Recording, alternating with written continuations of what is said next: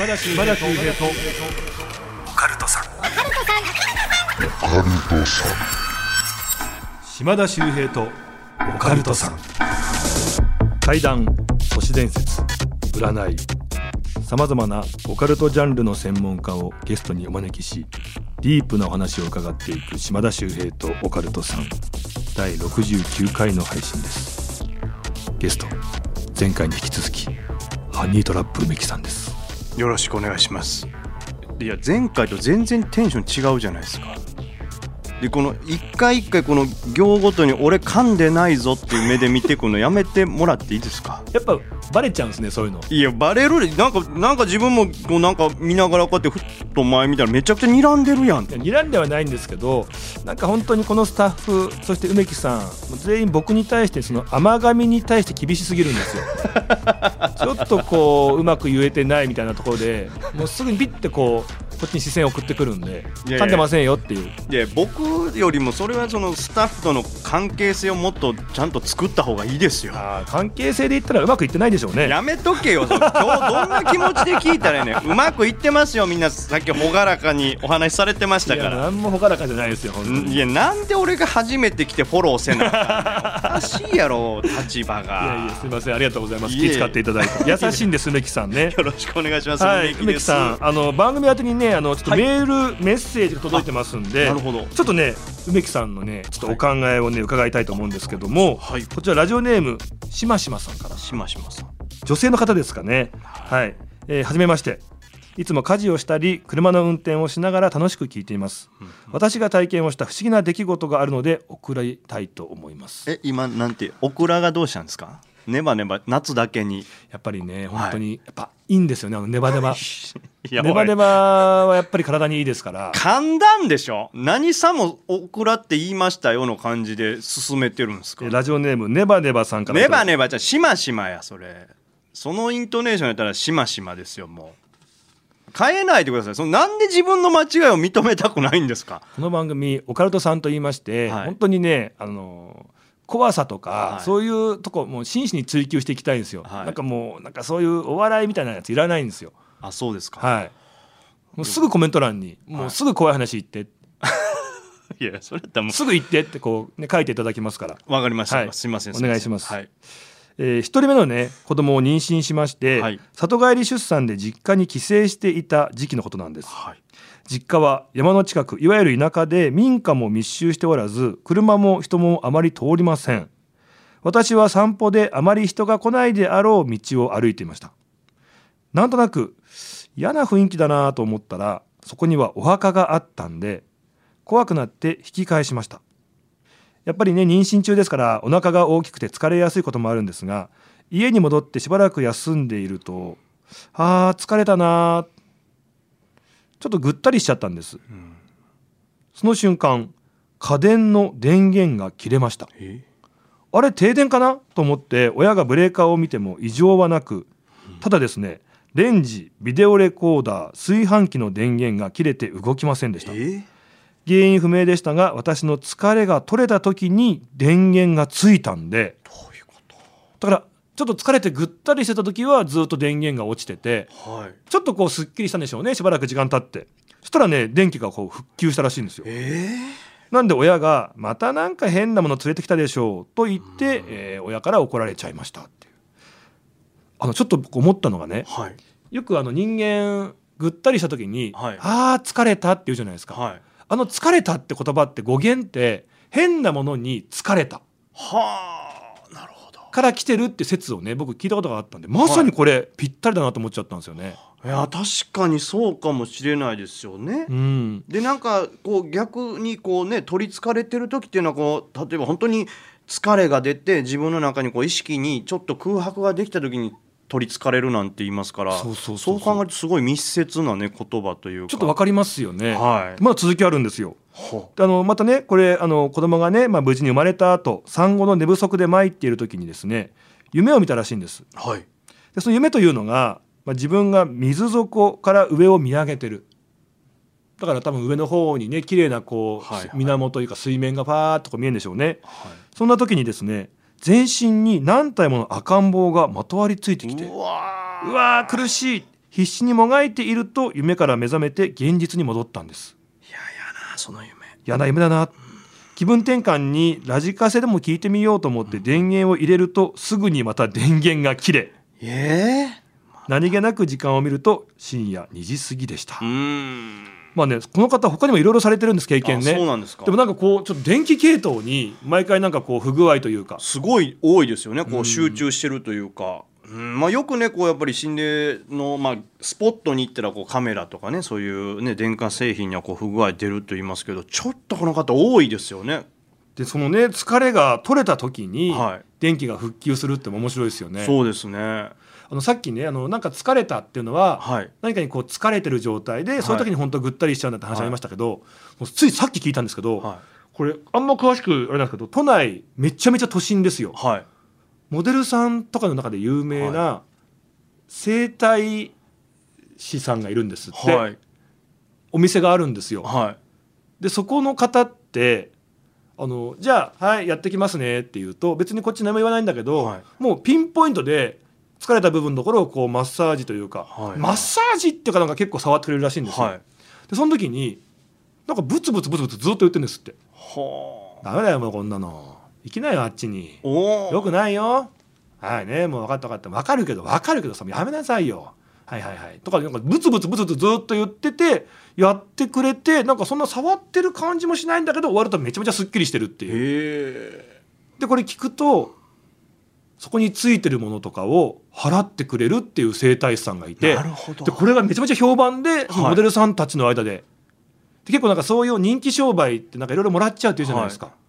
で僕が聞いたさっき聞いた方のお友達がはい。そのモデルさんで行ったらあのなんか聞くとねその整体師さんがね、教えてくれるんですってはい。「えなんかついてました?」って言うとは聞かなかったら別にあの、ね、何も言わないんですけい。ど、はい。はい。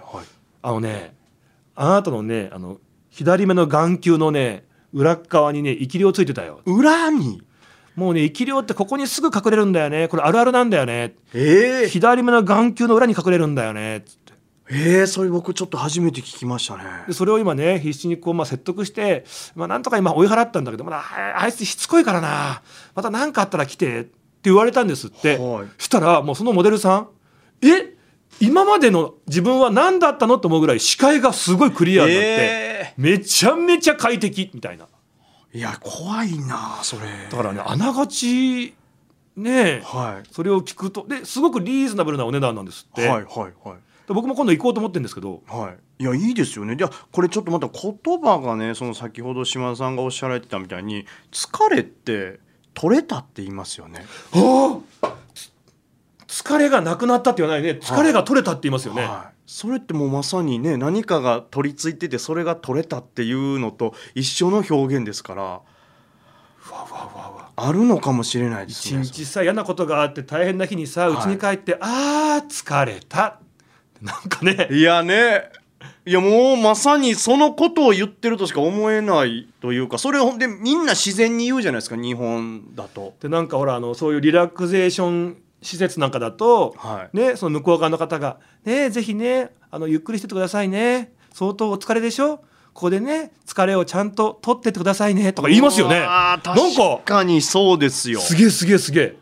いやーやっぱむしろその語源はそうかもしれないですね。異様に体がしんどいっていうのはもうただのこの疲労ではなく疲れてるっていうのはそういう意味かもしれないですね。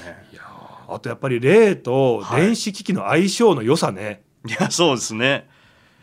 これ不思議ですよね。僕もねとある心霊スポットに行ってその疲れて寝たんですよね朝方帰ってきて。はいでお昼起きたらあのーまあ、テーブルのとこに足入れて寝てたんですよ。はい。こたつの形だったんでそのこたつのテーブルの上になんか砂みたいなのが落ちてて、うん。これなんやこんなえ砂俺こん持ってきててもこんなとこ落とさへんやろと思ってそのふとこの砂みたいなこのね塵の上見たら豆電球が割れてたんですよ、ねえいやこんなん僕は割ってもいないしあんなんてたまたま割れたりしないじゃないですか。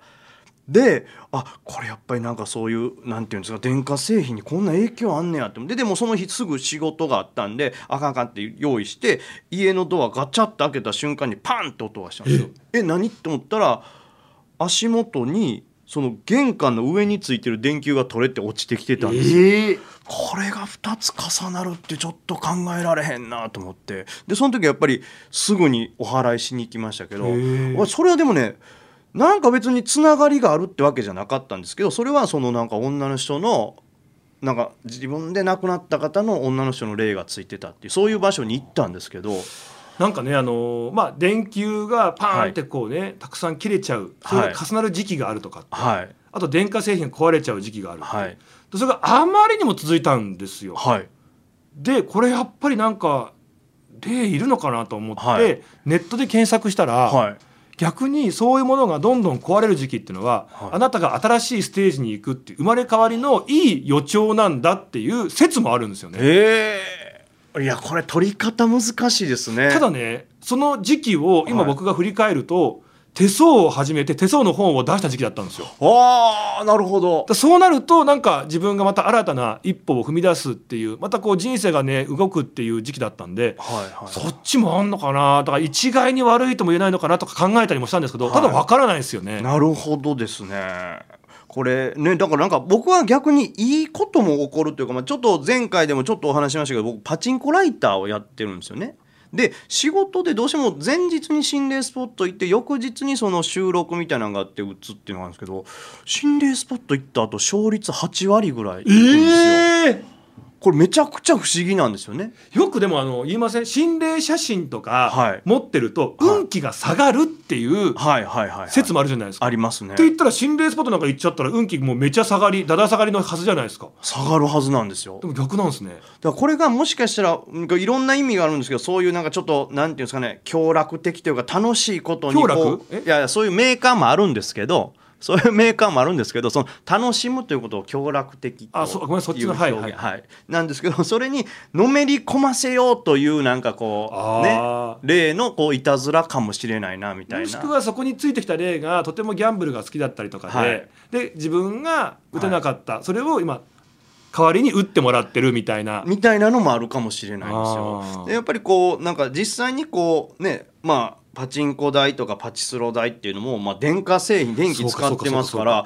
何かしらの影響はあるんだろうなとはちょっと感じる時がありますね。よくねその電気機器にね影響を及ぼすっていうけども、はい。例がその電子機器に影響を及ぼして設定が5になったとかってことなんですかね？いやそのそのリアルな設定変更は行われない営業中の設定変更は禁止されておりますから。やっぱりあれですか？揃った時もはい。数字は777じゃなくて000だったんですか、いやそれ特殊ですその台がの、えーサイボーグ009とかかな？ゼロが当たり図柄になってるのはそれやったかな？とか仮面ライダーとかもそうやったかな？ハニートラップメキさんこの後階段披露していただきいやます難しいなこの空気で。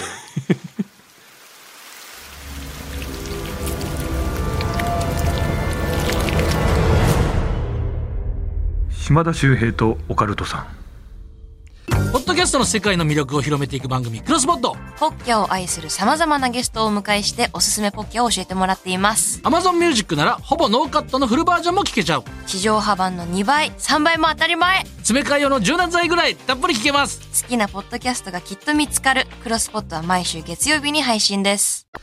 さあ今日ですね、えーゲストはハニートラップの梅木さんお越しいただいておりますが、怪談話披露していただきたいと思います、はい。えーよろしくお願いします。お願いいたします。でこれあの先ほどちょっとお話した電化製品がね割れたとかねその電球がパンって弾けたっていうのを僕経験したじゃないですか、はい。それのこれきっかけになったんじゃないかなっていうのが今からお話しすることなんですけど、ええこれとあるまあ心霊スポットなんですよ神奈川県にある橋なんですけども、うんその橋っていうのがまあ湖の結構大きい湖の上にこうかかってるんです。はいでそれ自体はねすごいその例えば古い吊り橋とかっていうんじゃなくて車まあ1台ぐらいですけど全然通れますし、まあ、立派な鉄橋というか鉄でちゃんと骨組みがされた、えーアスファルトもあって綺麗な橋なんですよ。うんでまあ、ただそこっていうのはその橋から身を投げる方が非常に多いと。いうことで、まあ噂ではその投げた方ですかね、えー橋のこの上にこうよじ登ってきてその姿が見えるなんてことを言われてるところなんです。で僕とですね、まあえー一緒にこの、まあ、カメラマンの方とねそこに伺ったんですけど夜中のねあれ12時ぐらいだったと思います。まあ、車で、まあ、向かうんですけどで、まあ、着いてちょっと近くに止めて歩いてその現場まで向かうんですよ。でまあ街灯があるんでそこまでこう真っ暗ってわけじゃないんです。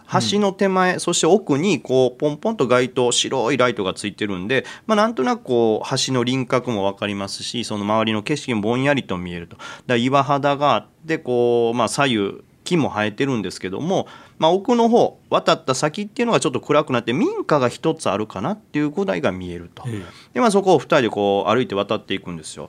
でまあまあ真ん中ぐらいですね行った時に、まあ、この辺で写真撮りましょうかとか何か上がってくる手とかなんか顔とか映るかもしれないですよなんてことを言ってたら「あダメだちょっとあの車が来たからあの行きましょう」これ道幅ないからって言って2人で「あ来たか」って走っていくんですよちょっと。はいふと気がついたんですけど車なんか来てなかったんですね。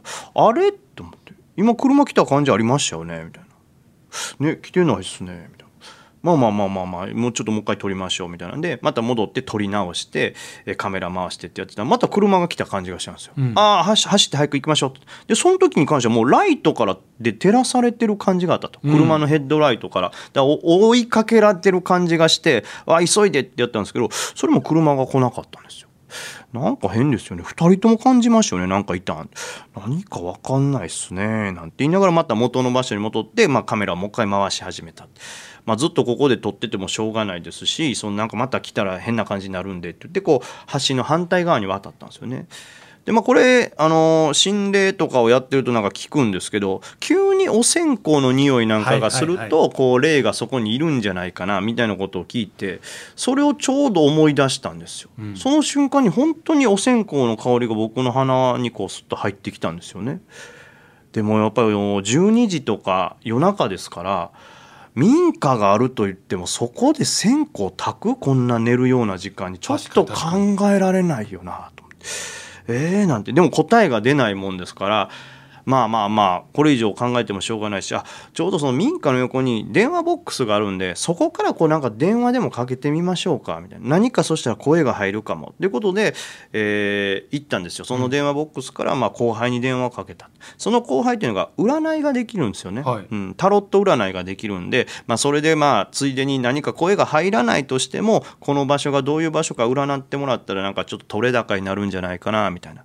で僕そこから電話かけて、まあ、出たんです「もしもしどうしたんですか?」って言うから「あ今ちょっと心霊スポットに来ててであのカメラマンの方と一緒にいるんやけどちょっとなんかこの場所がどういう場所か占ってほしいねん」って言ったら「ああ分かりました」って。でもなんか僕の占いってそのなんていうかこの場所を占うってことがやったことがないんでその今いる誰かを占いますみたいな。その人が今どういう状態かを占ってそれをまあまあうまくなんかこう自分で喋ってくださいみたいな「あ分かった分かった」っつったら誰占いましょう」って言うんですよね「梅木さんがいいですか?」みたいなそのカメラマンの方か梅木さんの相方の方が誰がいいですか?」相方って何?」ってえ？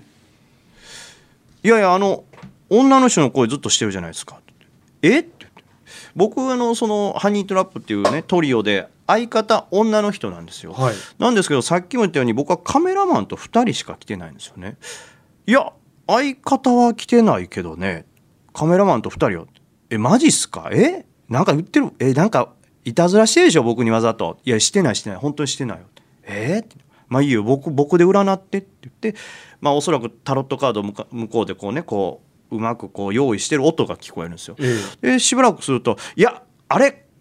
そういうことよな」みたいな「いや梅梅木さんあのそっからあの多分すぐ出て行った方がいいっすよ」みたいな「そこ良くないっすよ」いやどういうことで説明が足りんよ」って「いやあのタロットカードの中にすごい現実を表すカードがあるんですよリアルなこの現実のすごい現実なことを考えましょうっていうようなカードがあるんですけどそれが逆位置って言って反対の位置に出てるんですよ。うんそれ梅木さんにそれが出るってことは梅木さんが今いる場所って半分この世じゃないってことだと思うんですよね。だからこの世とは思えない現実的じゃないとこにいるって出てるんで早く逃げた方がいいですって言われて僕ら急いでそれ聞いてああもうもう分かった十分やわって言って車に戻ったんですよ。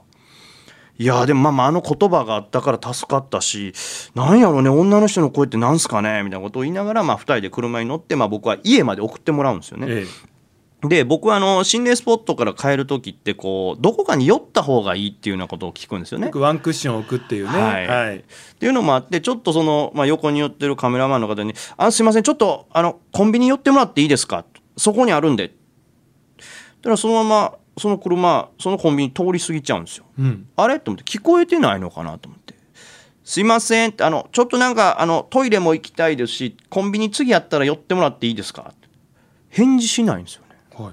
え何俺なんか悪いことしたんかなと思いながら「ああコンビニある。ちょっとここ寄ってもらえません?」って言うんですけどそれもそのままスーって通り過ぎちゃうんですよ。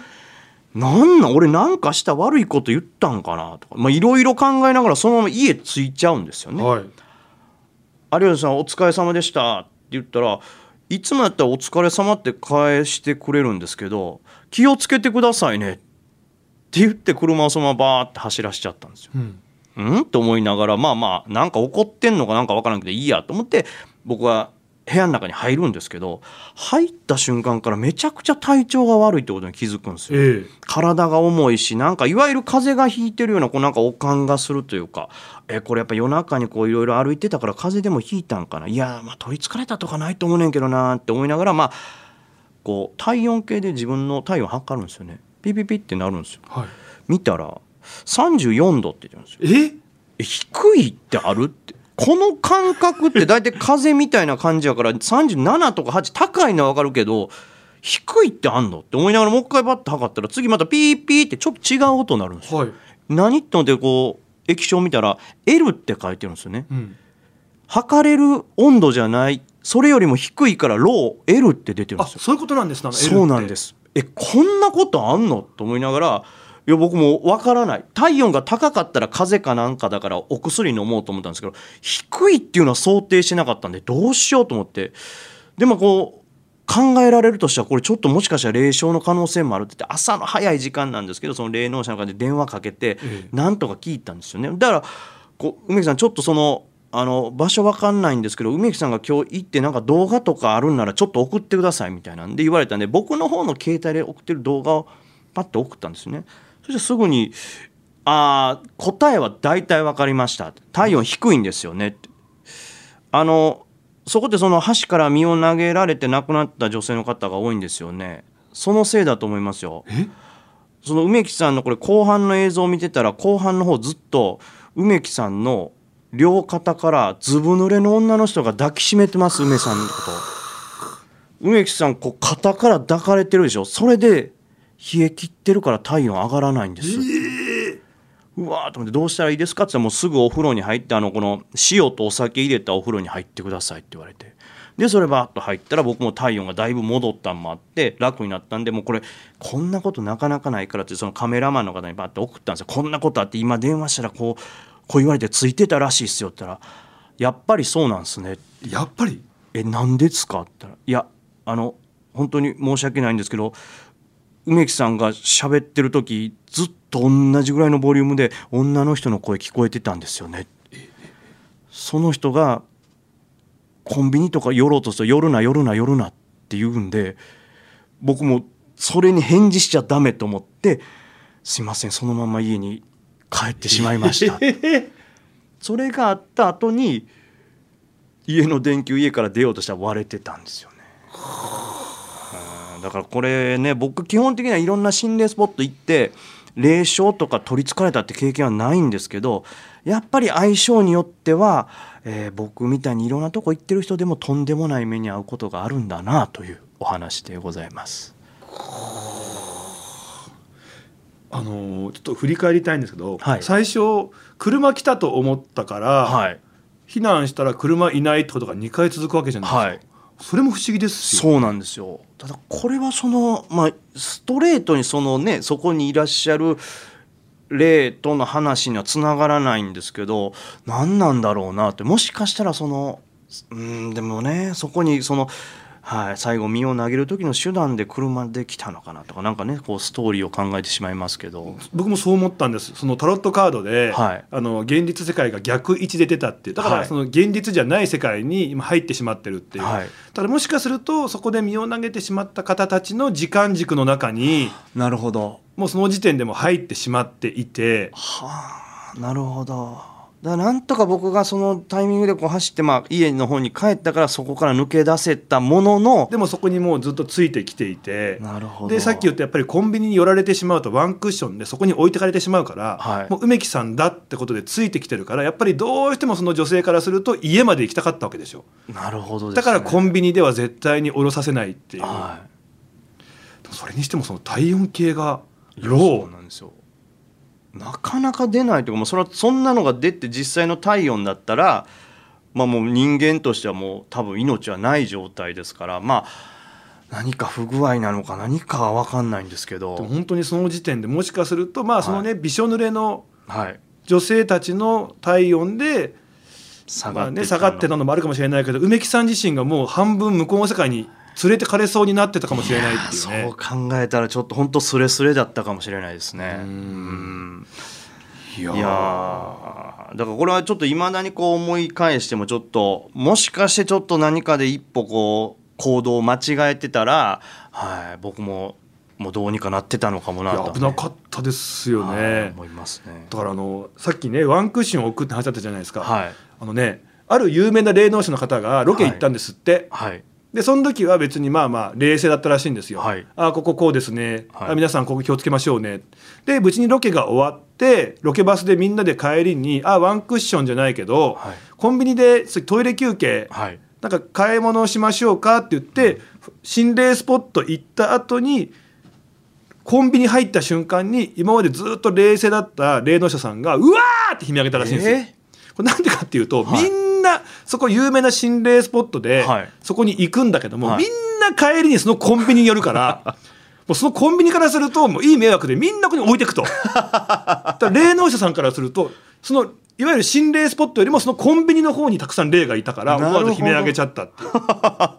いやそうですよね。みんなそこにワンクッションが大体近いところにまず一回行きますもんね。そうなんだ。大体あのコンビニってこうなるじゃないですか、はいあのトンネルの近くだったらこのコンビニとか,、だからそういう弊害というか コンビニからしたらいい迷惑ですよね。いい迷惑ですね。やっぱうん浮かびますもんね。あそこのスポットのとこあそこ絶対行くよなっていうのやっぱり浮かびますから。いやあと今話聞いて怖かったのが、はい。今ねそのコロナ禍でやっぱりこう、みんな常にこう体温って測るじゃないですか、はい。でそんな中例えば日本放送もそうですし、はいい、ろんなこうイベントだったりもそうなんですけど、空港もそうですよ、はい。なんか自動的にほらパパパパパパパってこう体温を測ってくれるのあるじゃないですか。そうね。はい。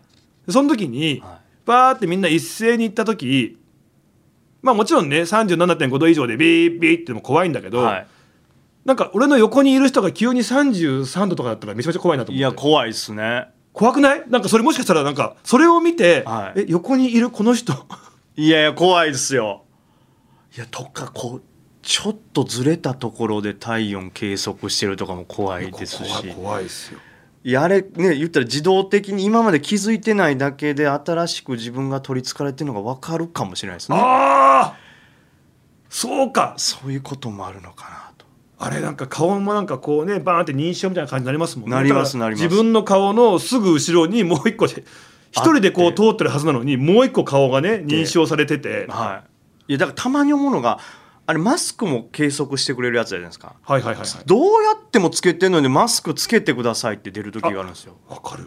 あれもしかしたらその自分に取り付いてる例を計測してそいつがねマスクなんかしてる例って僕見たことないですから そいつが素顔出てもってるから「おマスクしてないぞ」っていうことを言ってるのかもなとかね。なるほどね、、はい。やこうやってね今いろんなこう新しい機器が出てきたりとかすることで、はい、また新たな階段ってどんどん生まれてくんですよね。ありますよね。うん。なんかそれこそあのお掃除ロボットとかが このそこを避けるっていう人に当たったんじゃないのみたいな動きをしてどっか行くとか、ね、何にもね障害物ないのにお掃除ロボットが毎回そこ避けてくっていうね。みたいなのも聞きますから。あれもやっぱお掃除ロボットってのができてかからね。ゆえのね階段ですよね。新しい。だ今あとそういえばあの VR 空間メタバースなんかありますけど、そこでもね階段とかやっぱありますけどね仮なんか。想空間に霊がいるってことですか？そうなんですよ。だから例というかその本人が昨日そのログインってしてそのワールド内に入ってて喋ってたでそれまあリアルな友達でもあるからバーって喋ってて喋ってたはずで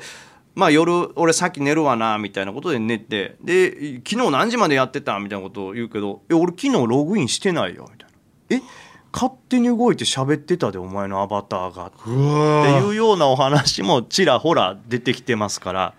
アバターね。アバターがね。でしかもほらそうやってねアバターでね、まあ話したりとかして仲良くなってると思うけど、はい。実際その人が本当にいるのかどうかとか分かんないですからわかんなね。いですね確かに。そしたらその仮想空間内にはい。もう念だけが送り込まれていて、はい。その念がそのねアバターをこう動かしていてっていうね。実は実体がないっていうね。いや可能性もあるんですよね。それ見えないからこそ。いやどんどんこれからまた新たな階段生まれますね。生まれると思います。はあいやーすごいお話ありがとうございましありがとうござたい。ます。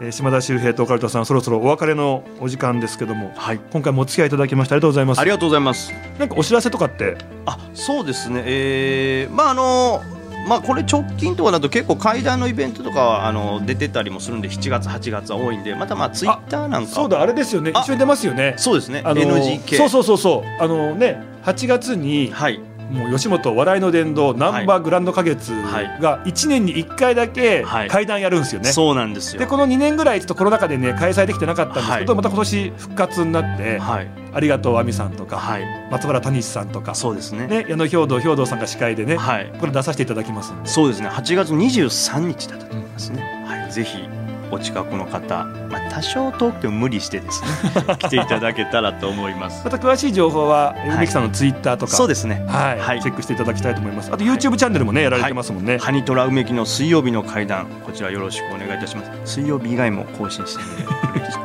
変えよっかなもう名前。いやもうねあのまあなんだなんでもいいじゃないですか。なんでもいいことあるか。さえこの番組あなたからのメールもお待ちしております。あなたの周りで起こった不思議な出来事地元でささやかれているオカルト情報島田秀平に聞いてみたいことゲストに呼んでほしい人などねありましたらぜひ送ってください。宛先は OCT アットマークオールナイトニッポンドットコム OCT アットマークオールナイトニッポンドットコムです。OCT って何かわかります？おし教えてみたいなことですか？OCT 教えてっていうことですか？はい。これ一応あのオカルトです。いやまあ結構、まあ、似たようなかまあ確かに間を抜いたらね。ねあのオカルトのルーはもうどっか行っちゃった。言ってるんですよね。OCT なんで。あんまり僕の発想と変わらないような。オカルっていう感じそうですね。はい。皆さんよかったらこちら送っていただきたいと思います、えー次回はですねハニートラップ梅木さんとお送りするゲスト会の最終回です。引き続き次回もよろしくお願いいたします。よろしくお願いします。島田秀平とオカルトさん次回もお聞きください。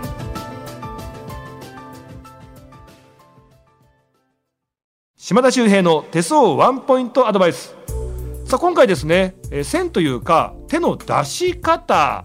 これね皆さんにね紹介したいと思います。皆さん今ね手をねブランブランブランと振ってポーンと手のひら出してほしいと思うんですよ。はいせーのポン。皆さん出しました？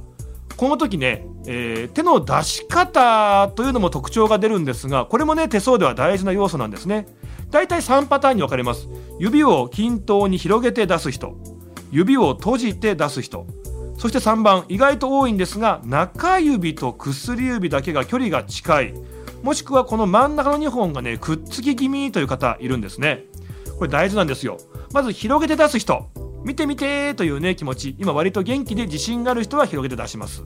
閉じちゃう人。少しおっかなびっくり。今ね悩んでいたり少し迷いがあると指をね閉じて出してしまいます。